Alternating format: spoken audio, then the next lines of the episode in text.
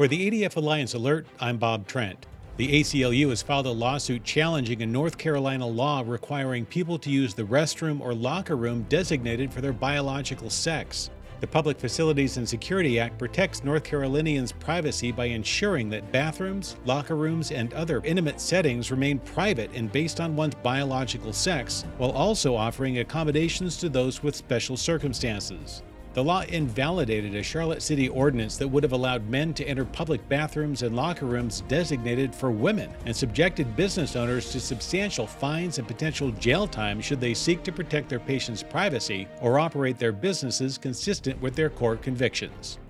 Florida's governor has signed a law that significantly restricts public funding for abortion businesses such as Planned Parenthood. Those tax dollars will now be redirected to local, low cost, comprehensive healthcare clinics. Alliance Defending Freedom Litigation Counsel Alyssa Graves provided testimony to the Florida Senate Appropriations Subcommittee on Health and Human Services to provide expert legal opinion on the legality and constitutionality of the bill. She says Florida is right to redirect funds away from Planned Parenthood, a scandal ridden abortion business that doesn't provide comprehensive health care for women.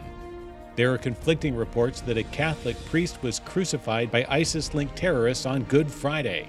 Father Tom Uzhunnalil was kidnapped by the group in Yemen earlier this month. Several religious groups reported threats of the crucifixion last week, and the Archbishop of Vienna told a congregation in Austria's capital that Father Tom had been crucified. But since then, the Archbishop has admitted he had no confirmation of the act, leaving hope that the Catholic priest is still alive. A reporter with the Catholic News Agency has confirmed that there has been no verification the crucifixion took place.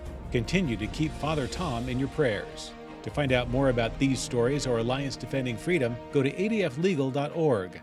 For the ADF Alliance Alert, I'm Bob Trent.